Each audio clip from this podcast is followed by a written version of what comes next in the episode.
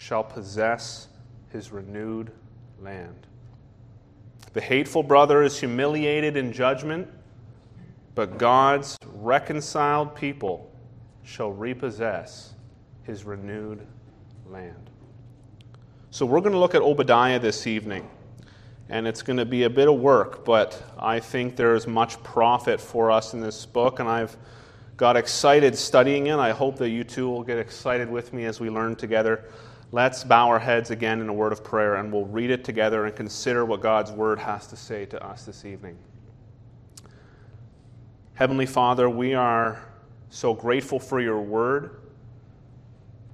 And Lord, we are sometimes baffled by parts of it. Perhaps some of us, myself included, have wondered about words and prophecies such as Obadiah and what it means for us. And Lord, I pray this evening that you might bring clarity to a book such as this, a prophecy which is not simply for your old covenant people, but is for us. It's part of all of Scripture which has been breathed out by you and is profitable for us, your people, and points us to your Son, Jesus Christ, and teaches us how we ought to live in a way that honors Him. And so, God, I ask for your aid this evening, knowing that it is only by your grace that any eternal good could come out of this evening's service, that we rely upon the work of your Holy Spirit in our hearts to make us more like Christ, to lift us up in faith, to convict us of indwelling sin, and to point us in living a life pleasing to you and equip us and empower us to do that. And so, God, we pray this evening that your Spirit would bring clarity to your word and would help us and fill us this time and in this place. We pray in Christ's name. Amen. So, Obadiah. Let's read this prophecy in full. One chapter, and so we'll consider it all together. The vision of Obadiah. Thus says the Lord God concerning Edom. We have heard a report from the Lord, and a messenger has been sent among the nations. Rise up, let us rise against her for battle. Behold, I will make you small among the nations. You shall be utterly despised. The pride of your heart has deceived you. You who live in the clefts of the rock, in your lofty, lofty dwelling, who say in your heart, Who will bring me down to the ground? Though you soar aloft like the eagle, though your nest is set among the stars, from there I will bring you down, declares the Lord. If thieves came to you, if plunderers came by night, how you have been destroyed, would they not steal only enough for themselves? If grape gatherers came to you, would they not leave gleanings? How Esau has been pillaged, his treasures sought out. All your allies have driven you to your border. Those at peace with you have deceived you. They have prevailed against you. Those who eat your bread have set a trap beneath you. You have no understanding. Will I not on that day, declares the Lord, destroy the wise men out of Edom and understanding out of Mount Esau? Many men shall be dismayed, O but every man off by slaughter because of the violence done to your brother Jacob. Shame shall cover you, and you shall be cut off forever. On the day that you stood aloof, on the day that strangers carried off his wealth and foreigners entered his gates and cast lots for Jerusalem, you were like one of them. But do not gloat over the day of your brother and the day of his misfortune. Do not rejoice over the people of Judah in the day of their ruin. Do not boast in the day of their distress. Do not enter the gate people in the day of their calamity. Do not gloat over his disaster in the day of his calamity. Do not in the day of his calamity. Do not stand at the crossroads to cut off his fugitives. Do not hand over his survivors in the day of distress. For the day of the Lord is near upon all the nations. As you have done, it shall be done to you. Your deeds shall return on your own head. For as you have drunk on my holy mountain, so all the nations shall drink continually. They shall drink and swallow, and shall be as though they have never been. But in Mount Zion there shall be those who escape, and it shall be holy. And the house of Jacob shall possess their own possessions. The house of Jacob shall be a fire, and the house of Joseph a flame, and the house of Esau stubble. They shall burn them and consume them, and there shall be no survivors for the house of Esau, for the Lord has spoken. Those of the Negev shall possess Mount Esau, and those of the Shephelah shall possess the land of the Philistines. They shall possess the land of Ephraim and the land of Samaria, and Benjamin shall possess Gilead. The exiles of this host of the people of Israel shall possess the land of Canaan as far as Zarephath, and the exiles of Jerusalem who are in Sepharad shall possess the cities of the Negev. Saviors shall go up to Mount Zion to rule Mount Esau, and the kingdom shall be the Lord's. Amen. This is the word of the Lord. This is what we shall consider this evening. Now, perhaps for some of us, we come to Esau and we wonder what in the world is going on. We hear words and names that we've never heard before. We don't know who Obadiah is. We don't know what's going on in the background. We don't know where some of these places are. That's uh, why I asked AJ earlier to just start us off by reading about Jacob and Esau at the very beginning. I mean, that's, you might say it begins even earlier than that with the promises made before, beforehand to Abraham and Isaac and even before Abraham. But, uh, but certainly when it comes to Jacob and Esau, that is the beginning. God says to Rebekah, Two nations are in your womb. Right from conception, these two brothers, twin brothers, Jacob and Esau, are battling within the womb. She can feel within that within herself and of course there's no ultrasound to confirm what's really going on inside. And God says there's two nations in your room, two boys are going to come out. And they'll be at odds with each other.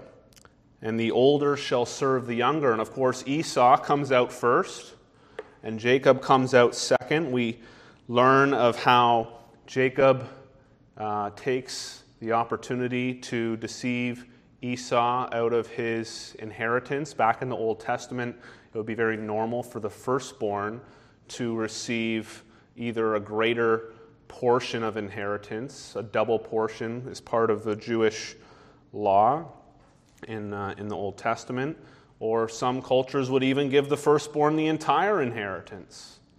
And Esau trades it up for a bowl of stew in a moment of weakness. He shows contempt for the promise of God and the inheritance, his privileged position as the firstborn of Isaac, and Jacob gets the inheritance. Later, of course, Jacob deceives him out of his blessing as well. And Esau is enraged. He wants to kill Jacob. And so Esau goes off and he starts his own kingdom, his own dynasty in the land of Seir, which would be south of the Dead Sea in kind of the arid hill country there, um, south of the Dead Sea. He starts a kingdom of his own. Esau is a rugged man. He's a, a hairy hunter, a mountain man, red haired, red blooded, red hot in his anger. he marries two Canaanite women and um, has sons afterwards, and they soon have a kingdom in those rugged mountains south of the Dead Sea. And later on, when Israel leaves Egypt to go to their own possession, what does Edom do? They refuse passage to Israel. They say, No, you're not coming through our land. Esau uh, won't even give them food or water. Israel says, We'll come through. We won't even drink anything. We won't touch anything. We just want to walk on through. Edom says, Absolutely not. They come out with swords to their border and say, No way, you're not coming through here. So, what does Israel do? They don't wipe them out. They do that to Moab, but they go around and try to go through Moab. Moab won't let them either. And so, God has them fight against Moab instead of fighting against Edom. Why? Because Edom is their brother nation. And in Deuteronomy, written after Numbers in that situation, God actually says, You shall not hate an Edomite. He is your brother. Even though Edom treated Israel in such a way when they went to inherit their own land, God tells his people not to hate them, and of course, rather, they are to love them, to love their neighbor as, them, as themselves.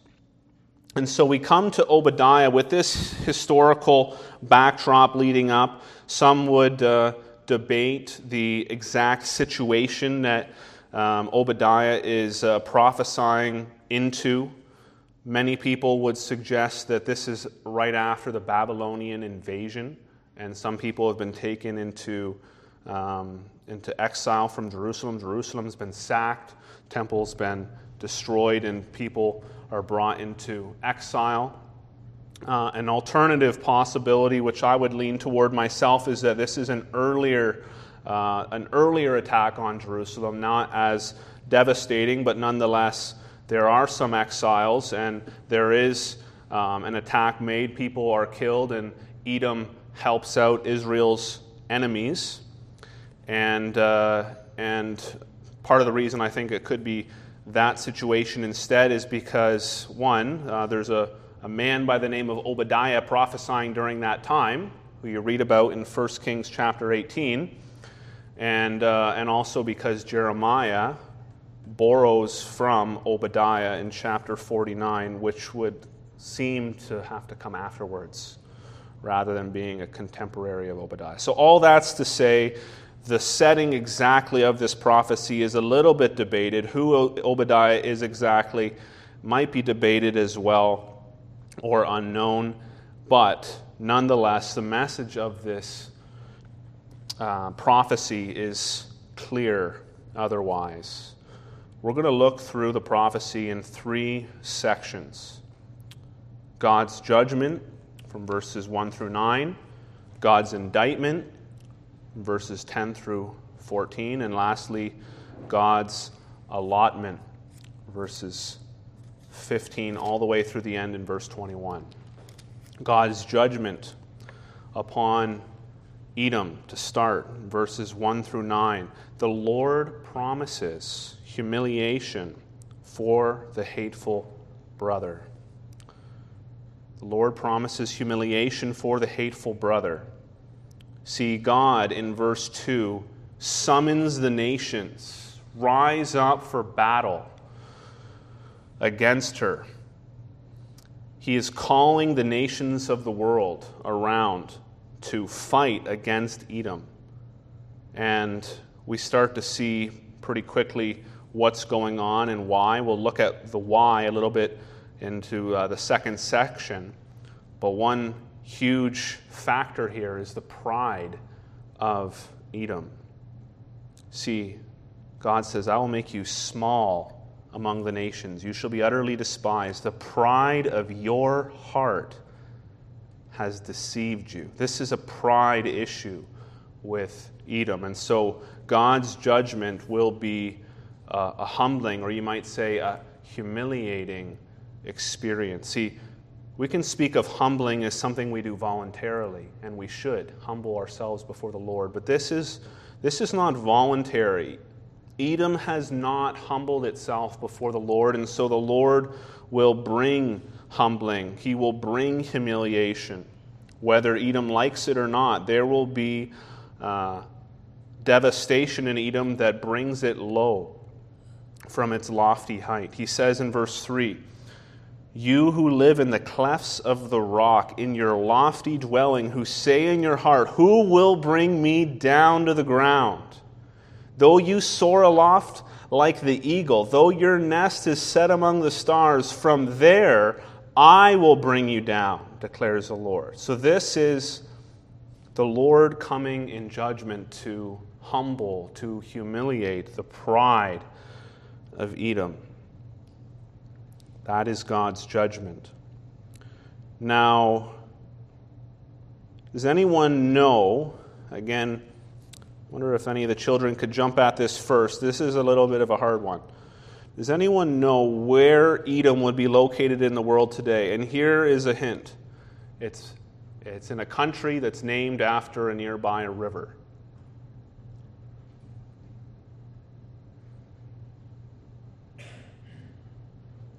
Kids?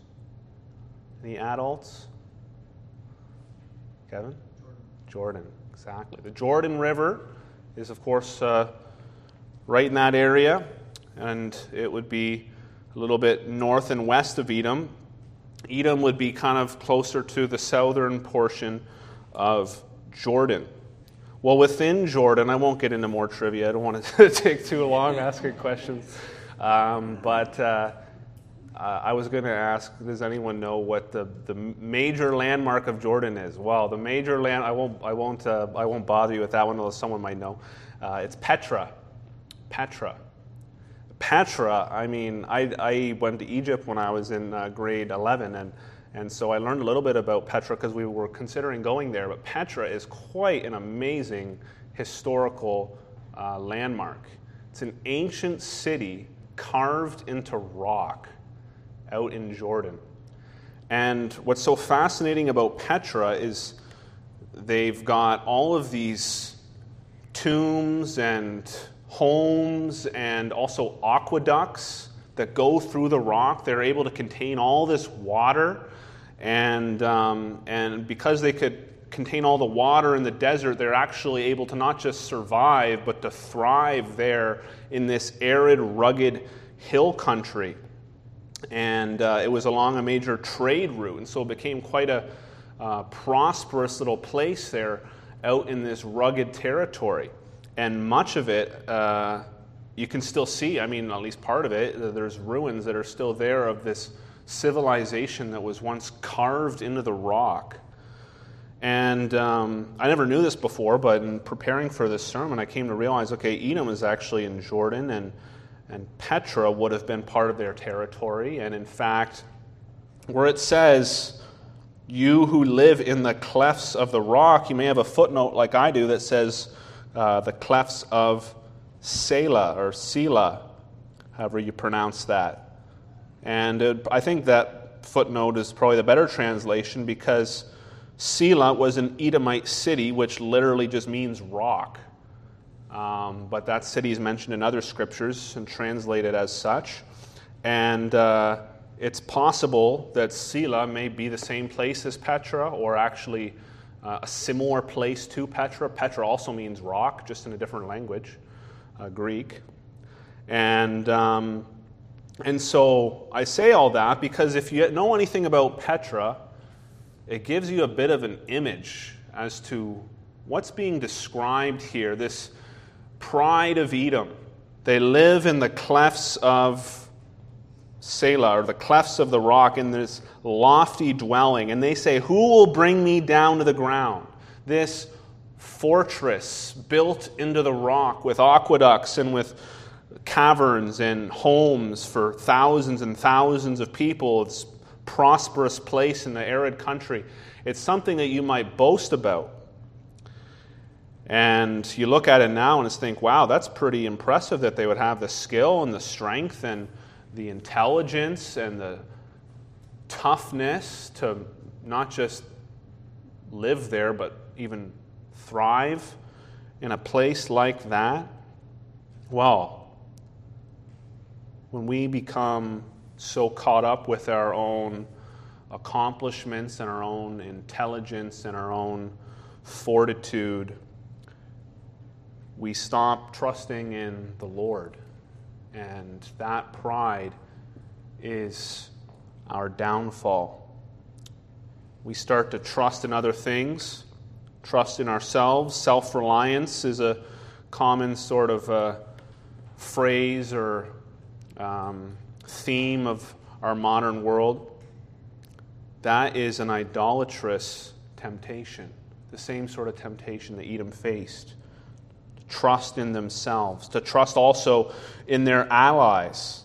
As he goes on further, verse 7 All your allies have driven you to your border, those at peace with you have deceived you.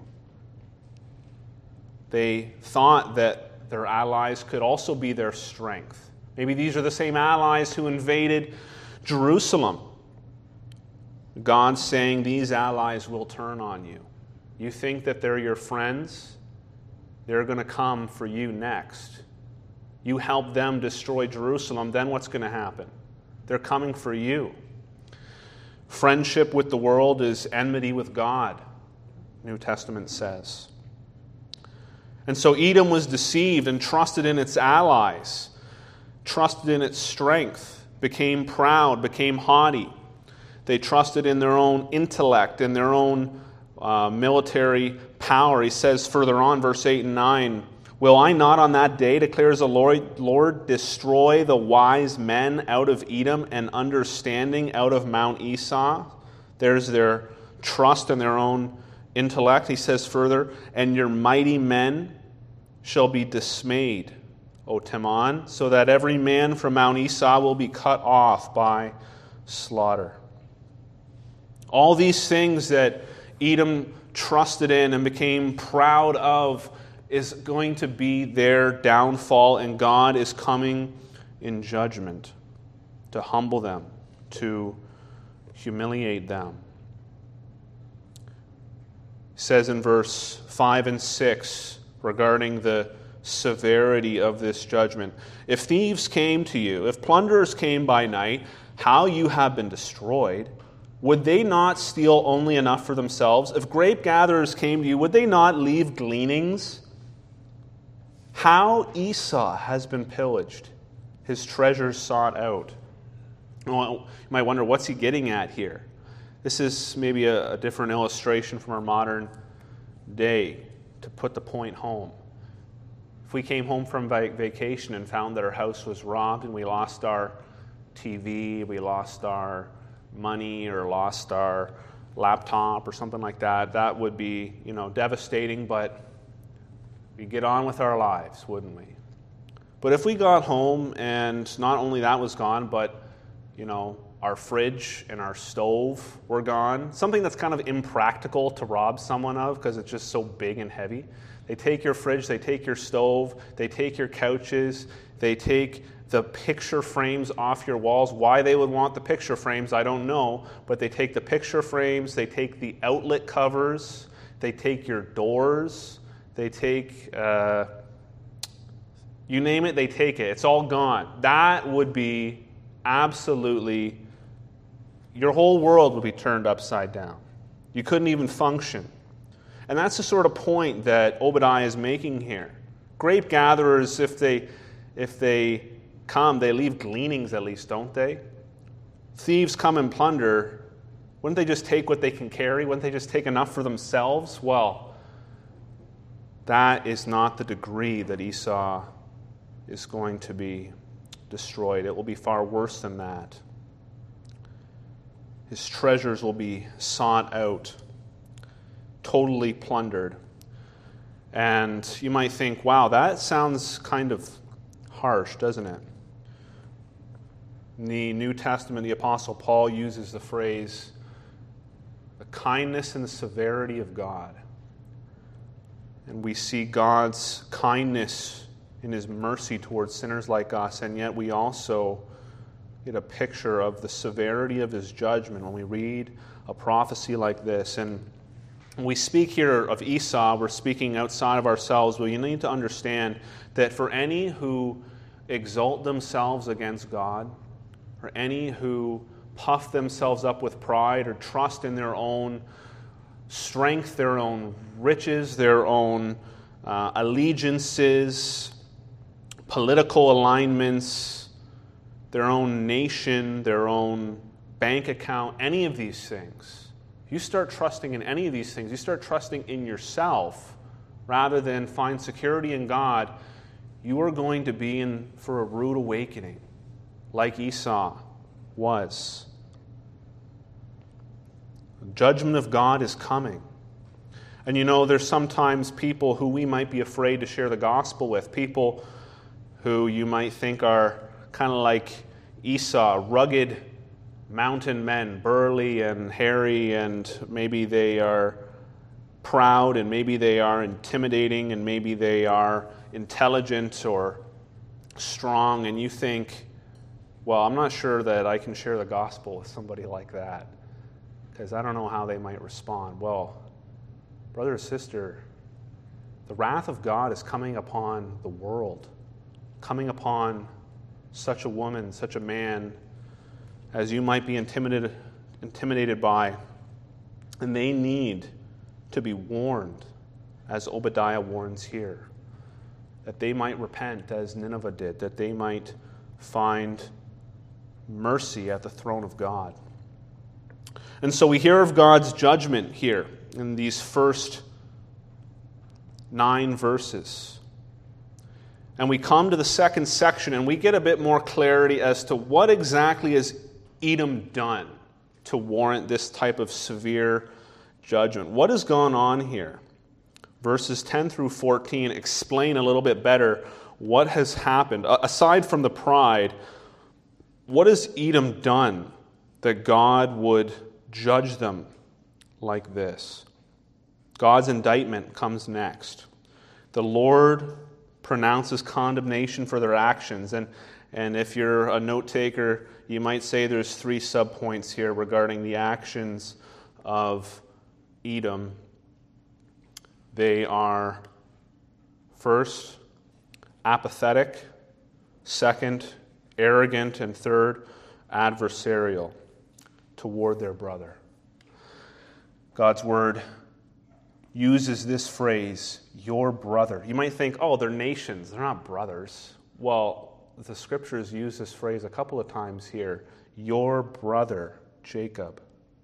Because of the violence done to your brother, Jacob. That really drives this home, how much of a betrayal this is from Edom. This is your brother. And in the Old Testament law as well, that, that phrase is used when God speaks to his people don't abhor the Edomites, they're your brother. And we need to think about that as well as we apply this as Christians, how we should love our own brothers and sisters in Christ, as well as our families. And something I found very interesting is that that illustration used before regarding the eagle, the eagle which makes its home in the, the rocky cliffs. I looked up eagle on Wikipedia just because I thought I didn't know much about eagles, so might as well learn a little bit about an eagle. And um, I found out that a lot of species of eagles lay two eggs at a time. And of the two eggs, they typically hatch a few days apart, some days apart. And the first eagle, when it hatches, it starts to grow more quickly right out of the shell. And when the other one comes out, the first eagle pecks the second eagle until that eagle gets injured and dies and or starves to death because it can't get food. And the biologists are saying we don't know why it does this. There's plenty of food for everyone. Um, it's not uh, we're short on resources type of thing. They even said something like uh, there's a quote that I was looking at. He said something like, "This is." Um, problematic for the evolutionary biologist. I thought that was kind of funny. Um, Why does the eagle kill its own little brother? There's no explanation except for the eagles, too, are part of a fallen created order corrupted by sin. And there's no reason for the eagle to kill its brother, just like there's no reason for Cain to kill Abel. In fact, they call that Cainism in evolutionary biology. What the eagle does to his brother eagle is Cainism. And um, there's a quote here. Let me just read you the quote. This is so fascinating to me. Eagles lay their eggs several days apart rather than all at one time. As a result, the chicks hatch at different times, and the firstborn almost always has a size advantage over its siblings. In some eagle species, the eldest uses this advantage to kill any nestmates in what is known as Cain and Abel behavior or simply Cainism. And I could go on with the quote, but I'll stop there. I found that very fascinating. And you know, I wonder too if uh, Obadiah and his, uh, and his audience would have been aware of this, because this is exactly what Edom is doing to Israel. It's taking advantage of its brother in a point of weakness, doing violence to its own brother like a eagle would. And first in verse 11, it says, You stood aloof on the day, on the day that the strangers carried off his wealth. You stood aloof. So God's first point of indictment is that they didn't do anything, they're apathetic. They were a bystander. You know, we say innocent bystanders sometimes. Is a bystander really innocent if they don't do anything to stop the crime when they could? They don't say anything, they don't try to do anything, they don't call the police, they don't intervene, they don't defend, they just stand there. While such a bystander is not innocent. That's God's first indictment against uh, Edom.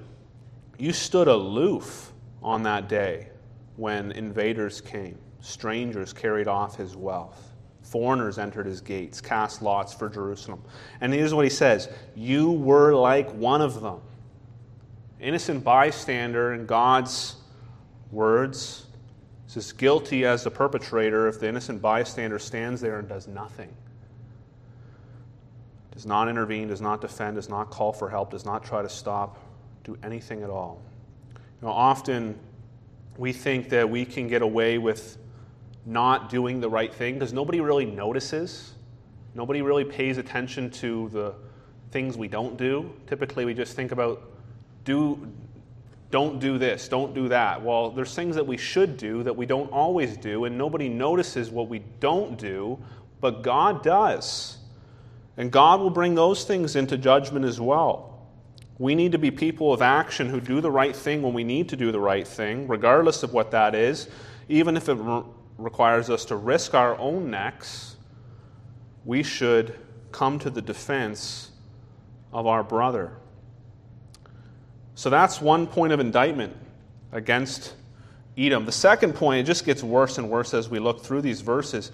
Verse 12 Do not gloat over the day of your brother. Again, that phrase, your brother. In the day of his misfortune, do not rejoice over the people of Judah in the day of their ruin. Do not boast in the day of their distress. Do not enter the gate of my people in the day of their calamity. Do not gloat over his disaster in the day of his calamity. There is this boasting and this celebration of the downfall of his brother Israel that Edom is participating in. And you know, Israel, at many times throughout its history, is judged by God in this way for their sin, their idolatry, and so on. Um, but even when someone deserves some sort of misfortune that comes upon them, we should not rejoice over their suffering, over their misery, over their affliction.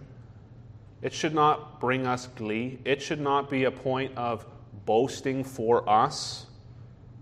It should be an opportunity for us to mourn and to pray for their repentance In the New Testament, you have that parable of the two brothers. And the one brother goes and lives a wayward life, and then he repents. And what does the other brother do? Well, he gets upset. You know, brothers and sisters, when we have a fellow sibling in Christ, a brother or sister in Christ who is caught up in some sin, caught up in some misery, we should not ever be happy. We should pray for them. We should mourn with them. We should sometimes have to even rebuke them. We should call them back to the Lord. But never, ever should we gloat over them. Never, ever should we rejoice in that day. We should seek their restoration. Even say there's times where churches need to bring a wayward Christian into discipline.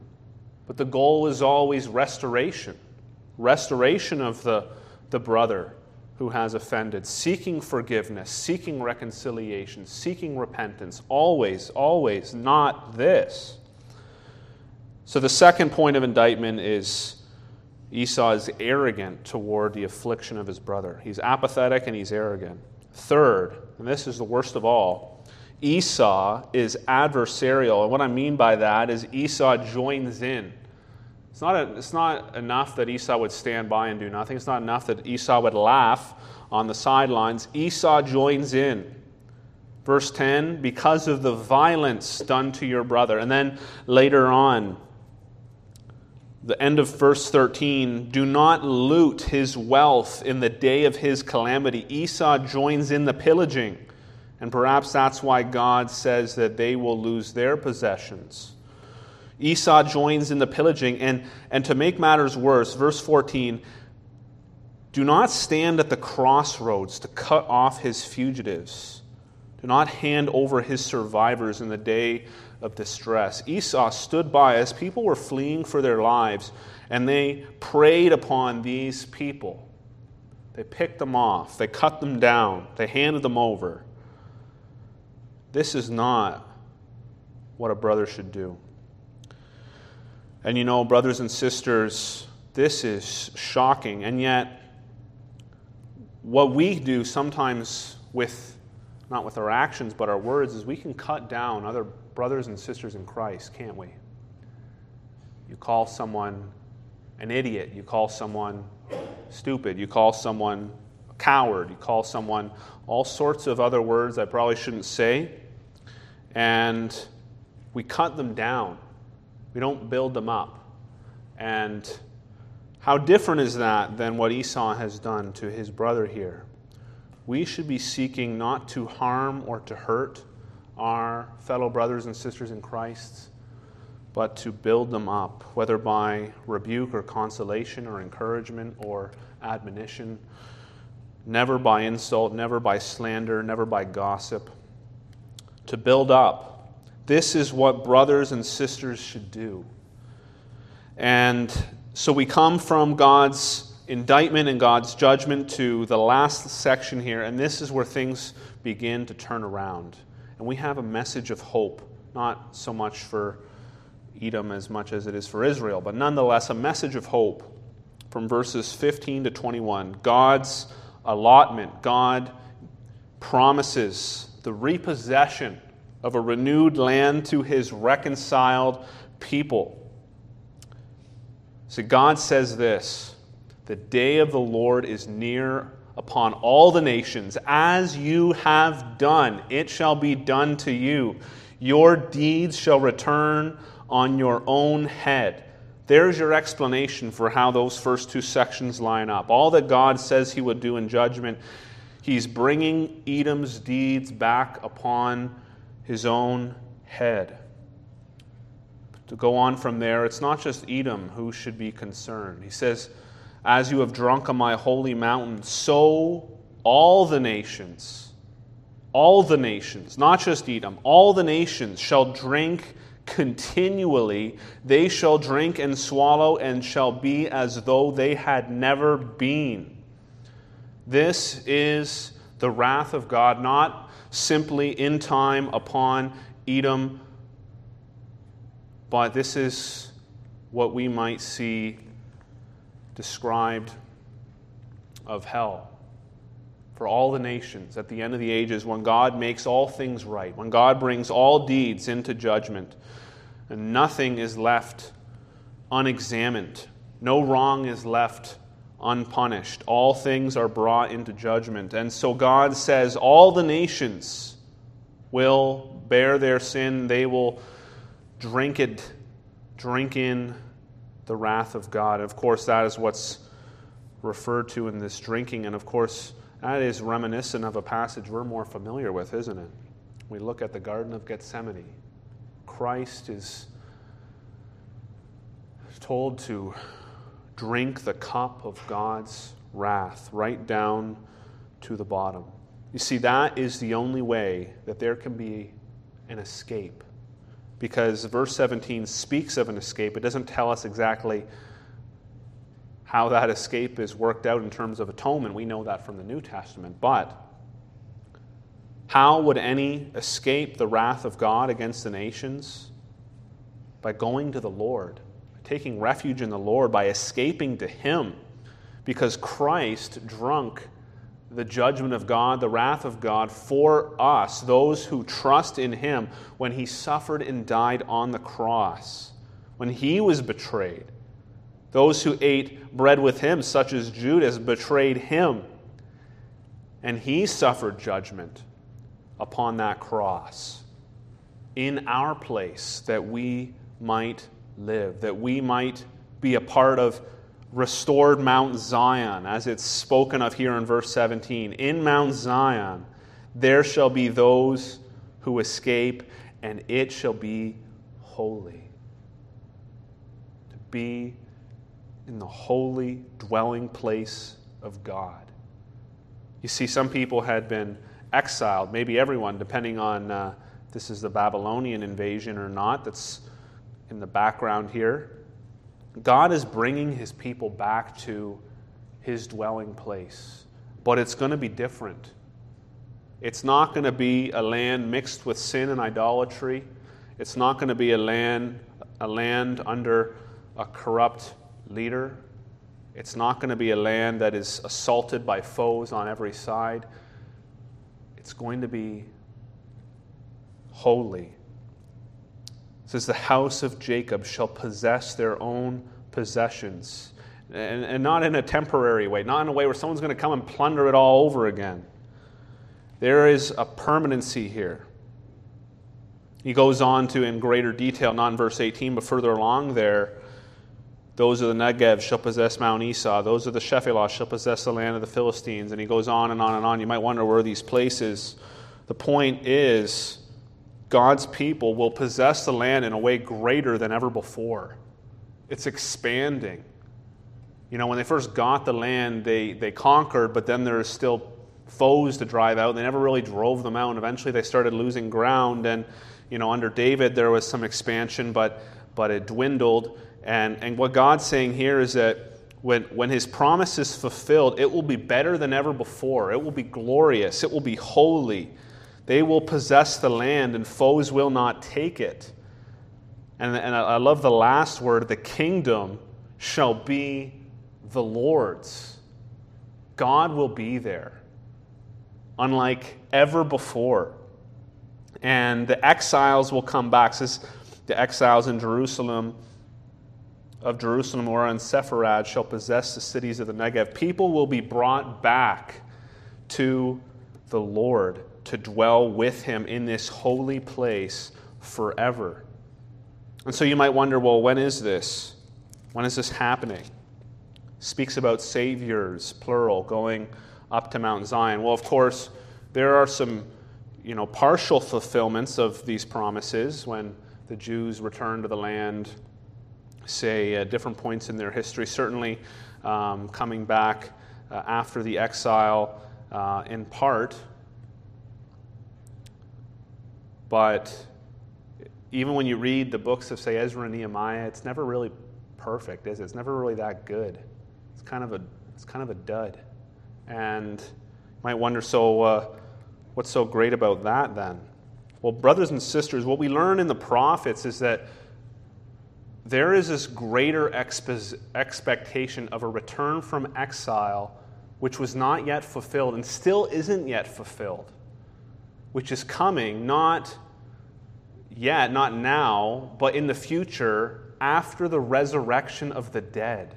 When God raises all of his people up from the dead, he brings them from the four corners of the earth. He brings them into the new creation to live in his kingdom, in his presence, like never before, when it's truly holy, truly holy, truly glorious.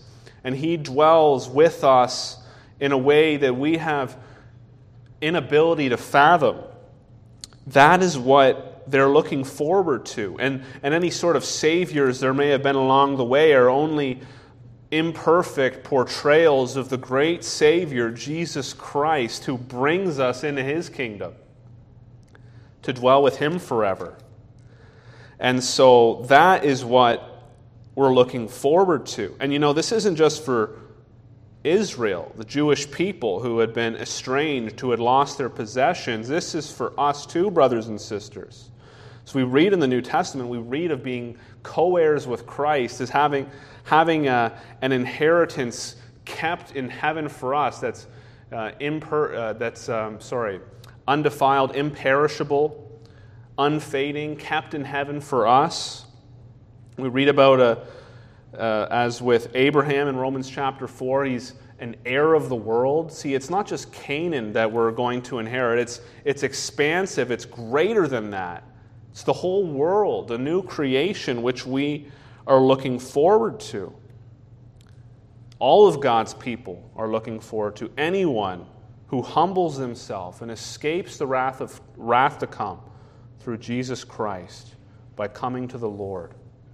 So maybe, um, maybe you're here today and you find yourself a bit more like Esau and have been proud, trusted in yourself, trusted in your own security, your own bank account, your own friendships, family, pride in your heart. Or maybe you're like Esau in that you've hated your brother, hated your sister.